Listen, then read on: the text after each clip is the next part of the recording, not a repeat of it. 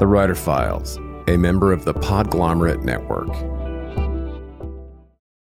I want to mention a great resource for writers, and this month's sponsor, Truth is the Arrow, Mercy is the Bow, a DIY manual for the construction of stories.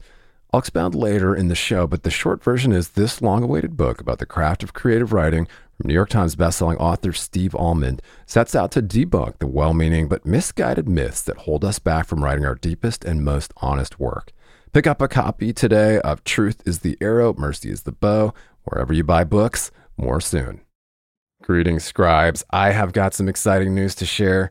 The Writer Files now has an exclusive Patreon community where subscribers will get exclusive access to uncut ad free interviews, a writer's happy hour, bonus breakdowns, and content from productivity and publishing experts each month. In the meantime, just head over to patreon.com slash the writer files. It's free to join Patreon to get a preview and you can upgrade anytime. That's patreon.com slash the writer files. Help us start something special.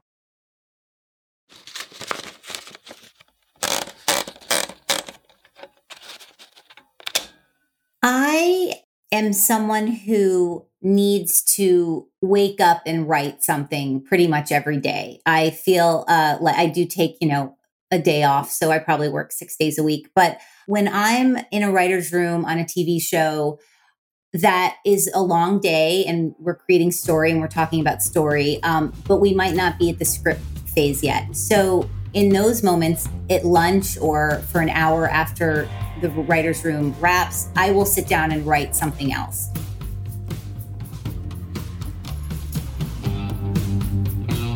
And welcome back to the Writer Files. This is your humble host, Kelton Reid, wishing you pages, patience, and perseverance per usual. Emmy nominated screenwriter and author Sascha Rothchild spoke to me about her humble beginnings in showbiz, working with Marc Maron on Glow, and how to write a bingeable thriller like her debut novel, Blood Sugar. Sascha's written and produced a lot of TV shows, including Glow, The Bold Type, The Carrie Diaries, and was named Variety's 10 TV Writers to Watch. Her long form journalism, How to Get Divorced by 30, was adapted into both an acclaimed memoir and screenplay for Universal Studios. Her debut novel is Blood Sugar, a psychological noir thriller named one of the most anticipated reads of 2022 by PopSugar, Book Page, CrimeReads, and more. It's described as the story of the most likable murderess you will ever meet.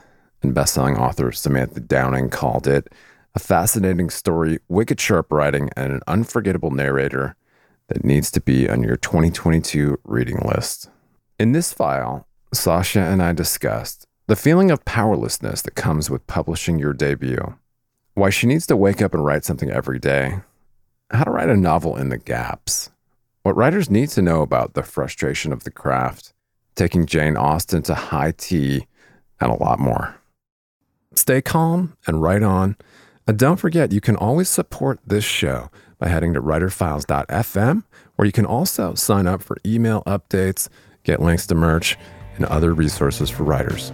And if you're a fan of the Writer Files, please click follow to automatically see new interviews in your podcatcher as soon as they're published, and drop us a rating or a review on Apple Podcasts, Spotify, or wherever you tune in to help other writers find us.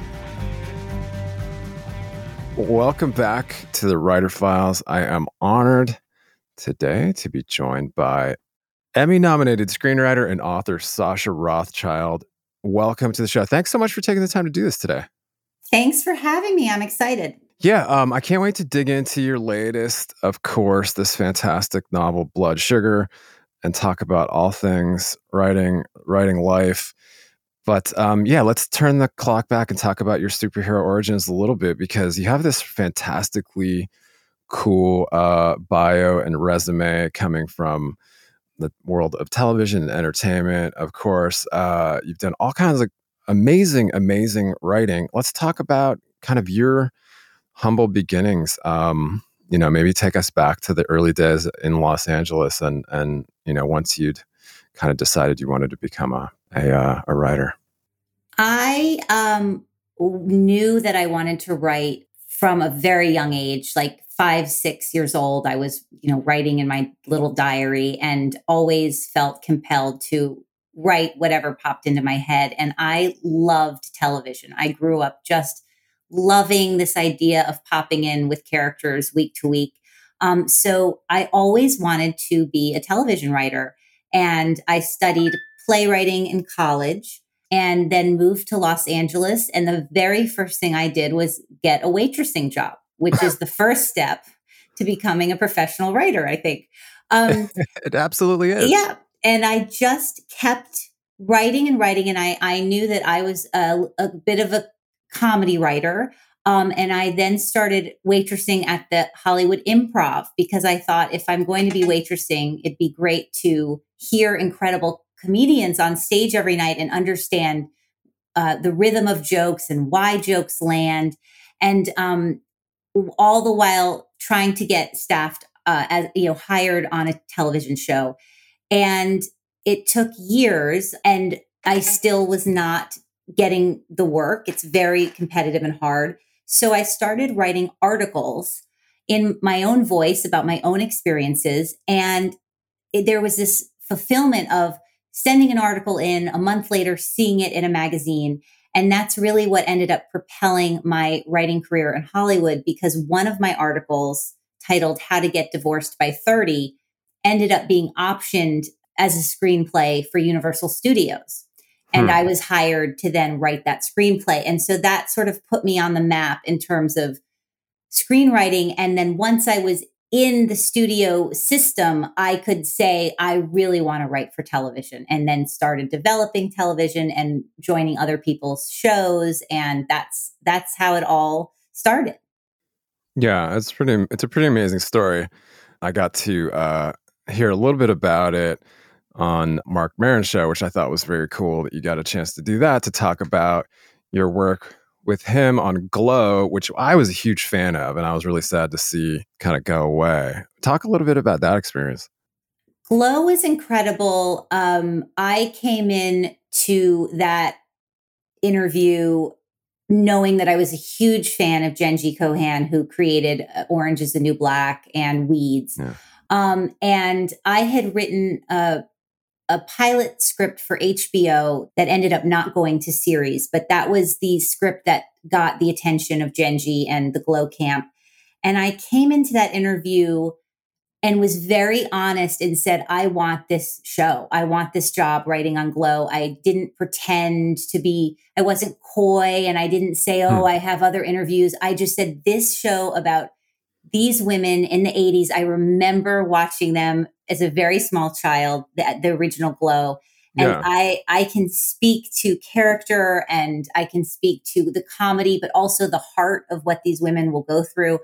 And I got the job, and it was a great lesson in sometimes just really saying what you want, you can get.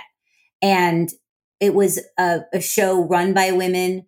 The cast was mostly women. Marc was totally overwhelmed in a very amusing way. Yeah. The directors were mostly women, the writers were women, and it felt like we were seeing this group of women through the lens of other women, which was very exciting because Glow originally in the 80s was a very sort of sexualized through the a male gaze um, mm-hmm. lens. So that that was I, I loved working on that show, and I was sad. Uh, we had a fourth season coming, um, mm-hmm. and ultimately COVID um, sort of killed that fourth season. So we were not able to end the way we wanted to. A sad and but uh, tr- a truly remarkable run. Um, just I thought that the writing was was incredible and um, so so many laughs, but also that kind of deeper undercurrent of uh, tying into to more contemporary issues, as you put it. And uh, yeah, my wife is actually a big fan of the original. Also, um, I think that era um, you know, and for listeners who don't know, Glow stood for the gorgeous ladies of wrestling, right? Yes. And uh, had had a very very interesting run itself. So um, yeah, so from there, talk a little bit about working on this fantastic debut novel because uh, it's gotten some incredible advance praise, and of course, this is the the birthday of your baby today or yesterday. I can't remember. Yesterday, my baby, my novel baby, was born. Um, yeah. So it is available everywhere, which is so exciting. I had an idea for this novel and I felt very strongly that, okay, this is a novel. This is where this story starts. And I dove in as a screenwriter and I really thought about this idea of, especially working on Netflix shows, wanting to binge, wanting to click next episode, next episode. And mm. I wrote this novel. The chapters are very short, like scenes. There are cliffhangers, like episode endings. And yeah. um, it's very visual. I, I tried not to waste any real estate, which is a phrase that we use in TV writing, um, because everything should have a purpose, whether it be story or emotion or or humor. So I put all of that into the style of writing prose. And I, I hope that it's um, something that people will end up binge reading and not being able to put down. Absolutely. Um, well, I can relate to that because I was actually reading the book and uh, I almost I almost forgot that we were doing the interview because I was just kind of engrossed. so uh, it definitely is working in that respect and has had some incredible blurbs um, and even from Samantha Downing, who's who's been on this show recently, said of the book, it was one of the best debuts I've read in a while, with a fascinating story, wicked sharp writing, and an unforgettable narrator. That it is. Uh, so talk um, some about you know I want to get back to you know you mentioning talking about the difference between writing for the screen and of course writing prose um, and how you combine the two uh, to create this bingeable. Are you are we calling it a noir crime thriller? Are we calling it a psychological thriller? All of the above? All I think calling it all of the above. Um, uh, it is been referred to as a domestic thriller, which I learned was a was a hmm. genre. Um, yeah. It is it is a crime thriller. I think psychological thriller absolutely works. It really delves into a character study of Ruby Simon, and we're yeah. with her all the way in first person. Um, so I think yeah, all those descriptions work.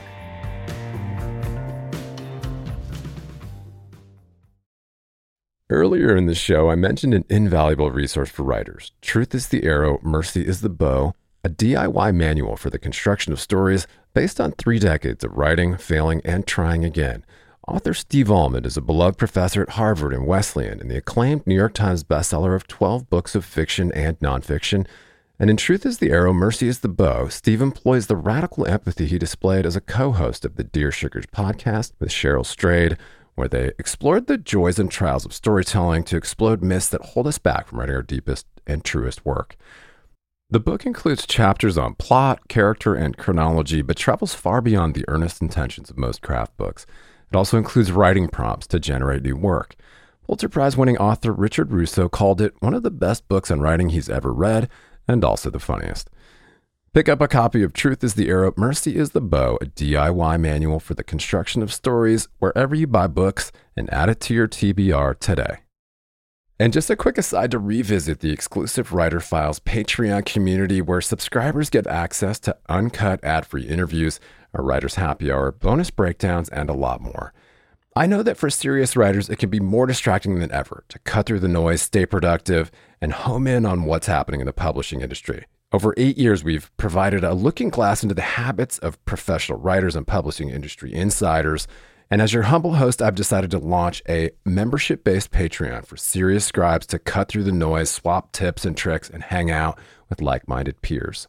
Just head over to patreon.com slash the writer files for bonus writing resources monthly episode breakdowns, Writers Happy Hour, a community of your peers, ad free episodes, and more. It's free to join to get a preview and you can upgrade anytime. That's patreon.com slash the writer files. Help us start something cool and special. Keep calm and write on.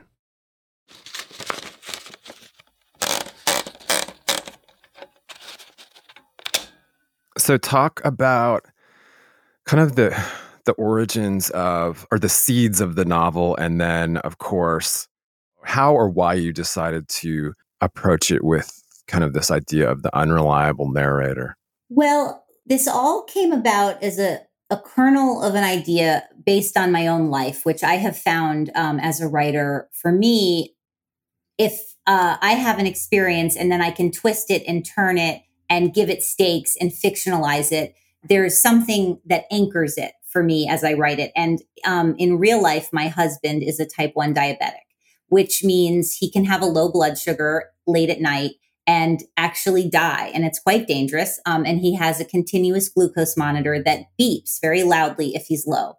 And the beep wakes me up and I wake him up and he eats sugar and then he's fine and he falls back mm. to sleep. One night I could not fall back to sleep after this happened. And I started thinking, well, what if he died? Well, that would be horrible. But then because my brain always goes to story and plot, I thought, wait, would the police think I killed him? Because the spouse is always a suspect. And then I thought, well, what if I had killed people in the past? And now they think I killed my husband. And now all this, all these dead bodies are piling up, uh, you know, and, and I, and I realized this is a plot for a novel. This is something very exciting to me. And so the, the tagline actually on the cover of the book is, she's accused of four murders. She's only guilty of three. right. So once I had this idea, I just wanted to dive in and give, um, just give this character some space and, and start with uh, just chapter one. She's five years old, and we see her commit her first murder, and it's shocking and it's exciting, and it's. Um, I, I hope readers will immediately be like, "What the f?" and and yeah. keep reading. For sure, for sure. That's very cool. And congratulations on the work. I thought, yeah, it's getting so much great praise. Um, how how are you feeling right now? Now that it's out there in the world, because I've spoken recently with authors who kind of say that they have this kind of moment of grief, like it's, you know, like you've reached this uh, kind of the top of a mountain, but you see another mountain ahead, and and yeah, talk a little bit about how you're feeling. I'm feeling, I'm very excited. I feel, um, I don't feel a moment of grief. I feel a moment of powerlessness in the sense that when mm. you're, you know, when I'm sitting at my computer writing, there's this whole world that I'm controlling with every word. And now the world doesn't belong to me anymore. It belongs to the readers. And um, there's something exciting about that and also a little scary about that. And I set out to write a book that I hoped would generate debate. I hope book clubs read this book. I hope some people love it and some people hate it, but that everyone has a strong opinion. So I'm I'm a little just like, okay, it's out of my hands. And now I'm gonna wait and see. Um, and so far there's been a lot of really positive reviews. So I'm I'm I'm thrilled. Yeah, that's exciting. Well, you are going to be chatting with Stephanie Wrobel, I believe, Yes. And she had a, also a very uh, sweet blurb. She said, Inventive, engrossing, and wicked, Blood Sugar is the tale of a woman who just can't seem to stop killing people. Ruby Simon is perhaps the most relatable murderer since Dexter, another author who's been on the show. Yes. Yeah, so, um, of course, I will point at the book. I will point at your home base there, sascharothchild.com and uh, yeah, it, it's a pretty fascinating story all around. Talk a little bit about. I know you you touched on a little bit, but you know there is a there is a vast difference between working in a in a writer's room for television and of course writing prose and and and the novel. How do, how have you balanced these these uh, different acts of your career? I am someone who needs to wake up and write something pretty much every day. I feel uh, like I do take, you know, a day off. So I probably work six days a week. But when I'm in a writer's room on a TV show, that is a long day and we're creating story and we're talking about story. Um, but we might not be at the script phase yet. So in those moments at lunch or for an hour after the writer's room wraps, I will sit down and write something else. When I am in script phase uh, on a series and I'm writing a specific episode, that is what I'm writing. But I have found that it's wonderful to always be writing something. So as projects come out, there's a new idea or there's the next thing. And I just keep my mind busy with a few projects at the same time. So I was mm-hmm. able to write this novel in between television shows. Um, and it's it's been an incredible journey. And I think just sitting down and, and sitting down and writing is is is what has to happen um, versus being up in the middle of the night and thinking of ideas. Interesting. So you kind of just I mean, did you have a deadline and did you have a point where you're like, okay, I've really got to sit down and get some pages or, you know, had you kind of fleshed out most of what you felt like you needed to do pre kind of the deal? I'm I'm a writer who uh, and everyone has their own their own system. I write incredibly quickly and not well at first. My first drafts exist, but they're terrible, but they're fast. And once I have a draft of something and it exists, then I go over and I rewrite and I rewrite and I rewrite. And I'm someone who, you know, probably does 30 drafts of something. Yeah. Um, whereas other people might take years to do that incredible first or second draft. So I write with layers. Um, so once I had an idea for this book, I just I got it down so it existed. And then I spent several years when I had time to go through layer by layer and make it good, hopefully. And um, and then when I felt it was ready, sent it out to um, book agents and got an agent, and then she sent it out. And then within a week, there was um, there was bids from publishers. So it was a very exciting exciting moment. But with this first novel, I wrote it on spec, meaning I just wrote it for me in my own time and then sold it rather than having a deadline. And that's very cool uh, and and heartening to hear that um, you know you were kind of p- putting it together piecemeal in, in between these other projects. Um, but it sounds like you kind of lean into this idea of productive procrastination as a writer. So it's kind of like your brain is switching gears between you know the work at hand and then some you know another project that you're actually maybe feeling a little bit more inspired to work on?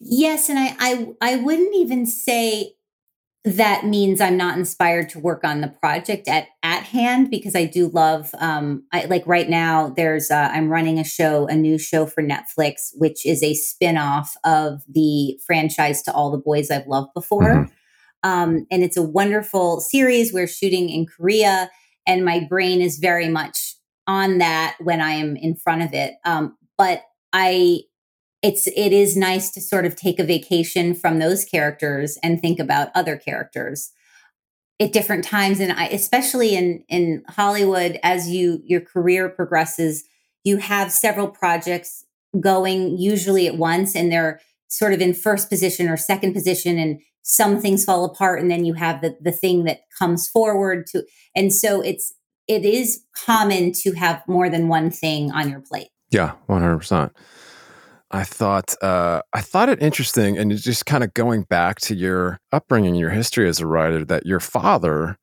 was um a journalist as well. Did he have some kind of influence over your desire to become a writer? Did was he the one that maybe planted the seed that you could write for television, or maybe a lot of kids who grow up without you know a, a writer in the family might not know that, that that these shows are written by a team of people. Absolutely, I grew up seeing him sit in his little office off the garage typing away and then all of a sudden there would be a book or an article and I thought it was the most glamorous thing, even though there's nothing less glamorous than watching a writer, you know, sitting in, in their pajamas typing.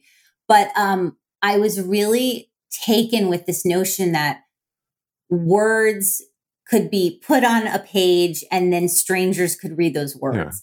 Yeah. And um, my parents always encouraged me to write. I was someone that would write in my diary from, you know, a very young age. And always wanted to sort of tell stories with words. And I had a very different path from my father, who was a nonfiction humorist um, and journalist. Um, I realized I was more excited about fiction, about exaggeration, about twists and turns and heightened stakes.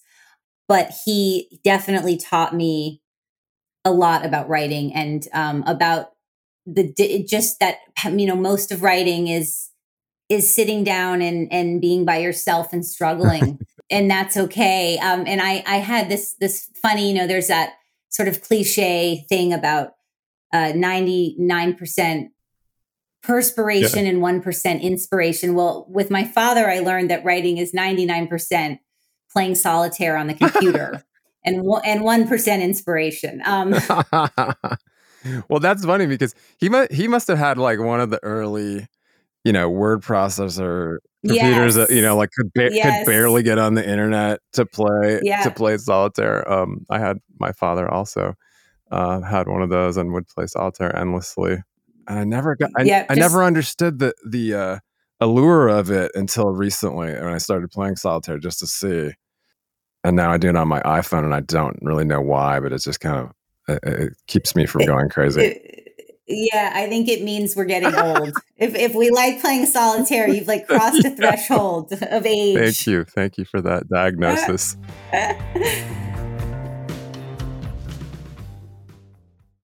When you need mealtime inspiration, it's worth shopping Kroger, where you'll find over 30,000 mouthwatering choices that excite your inner foodie. And no matter what tasty choice you make, you'll enjoy our everyday low prices, plus extra ways to save, like digital coupons worth over $600 each week. You can also save up to $1 off per gallon at the pump with fuel points. More savings and more inspiring flavors make shopping Kroger worth it every time. Kroger, fresh for everyone. Fuel restrictions apply.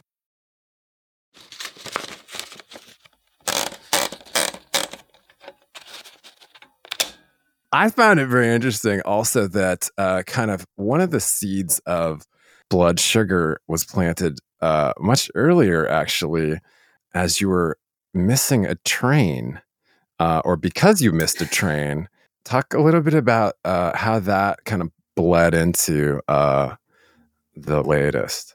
Yes. Okay. So I was a very good student in college, um, very organized, very type A. And I went to visit a friend um, at Brown University on her birthday. Her grandmother had died. She was very sad. And I had, I went to go see her on a, I took an Amtrak train um, and had to get back to, to college, had to get back to Boston College for class. I did not ever miss class.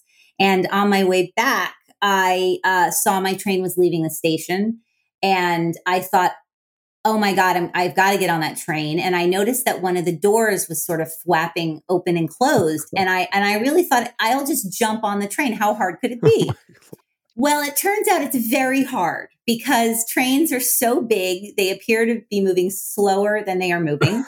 and I ran and jumped totally sober by the way not some sort of drunk drunk college kid. I did i made this decision sober. Oh and i landed my right hand and my right foot got inside the train and my left leg got stuck in the gap that you're supposed to mind. Oh, yeah. and the train kept moving forward and i won't get too detailed in case it's triggering for people but i was pulled under the train and it's an absolute miracle that i'm alive. It's incredible. Mm. And so, needless to say, I missed a lot of class, about six months, but ended up graduating on time because I was so type A. but um, after that train accident, I really started thinking about, you know, why did I survive and what does this mean? And was it luck or fate? Who am I? All these large questions. And I had post traumatic stress and I had nightmares about giant metal whales, which was Hmm. such a cliched symbol of a train. I thought, can't my subconscious do better than that? Um, but I started going to therapy to to work through the post traumatic stress, and and in therapy, I I it it helped me a great deal, and I ended up loving therapy. It's not fun all the time, but I have remained in therapy on and off my whole life. I think a lot of writers are in therapy, or you know, possibly could be or should be. It really helps it helps bringing out i think not only your own your own neuroses or insecurities eh, helping those but it helps with character Mm. because you can understand humans a little bit Mhm. more um, if you understand yourself a little bit more so yes that is the the, the infamous train story And of course, it kind of winds its way into the. Are we calling Ruby Simon a protagonist? we are calling her um, an anti-hero i think um, she's an anti-heroine she's certainly the protagonist she's the person we are with we are hearing from and i think some people will not like her and that's okay Of course. but she is she is our protagonist Fantastic. Well, congrats on the work. Uh, before we wrap up here with your advice to your fellow scribes on how to persevere, um, a couple of fun ones. Are you? Do you have anything on your nightstand right now, or any authors you want to mention that have vastly or greatly influenced your work? Um, one book that really influenced me the past couple years was Circe mm. by Madeline Miller. Um, she took a maligned lesser god S, who we've only heard about through you know the songs of men in Greek mythology, and told us her story, and it, it was so beautifully done and so clever, and she really inspired me to actually continue with Blood Sugar. Um, I was sort of halfway through Blood Sugar, and when I read Circe, I thought there is room for for anti heroines. There is room for women who are flawed. Um, so many men get to be flawed, and it's it's you know we we love Dexter and we we love Walter White and we love Tony Soprano, and it's and it's time that we get to love Ruby Simon. Speaking of loving Ruby Simon, are, are there any adaptations uh, or has the, has the work been optioned? I am uh, investigating that right now. Okay. So I I hope so. I hope it will turn into a series, possibly or a movie. I definitely have my eyes on that. Fingers crossed. Yes. And very exciting. So uh, if you could have any author for an all expense, uh, any author from any era for an all expense paid uh, dinner to your favorite spot, who would you take and where would you take them? Oh, I would love to sit down with Jane Austen. And I, I don't, where would we go? I think I would love to go somewhere fancy with her, yeah. like tea at the, at a, at the fancy hotel in, uh, you know, some sort of like fancy Four Seasons afternoon tea with Jane Austen would be amazing.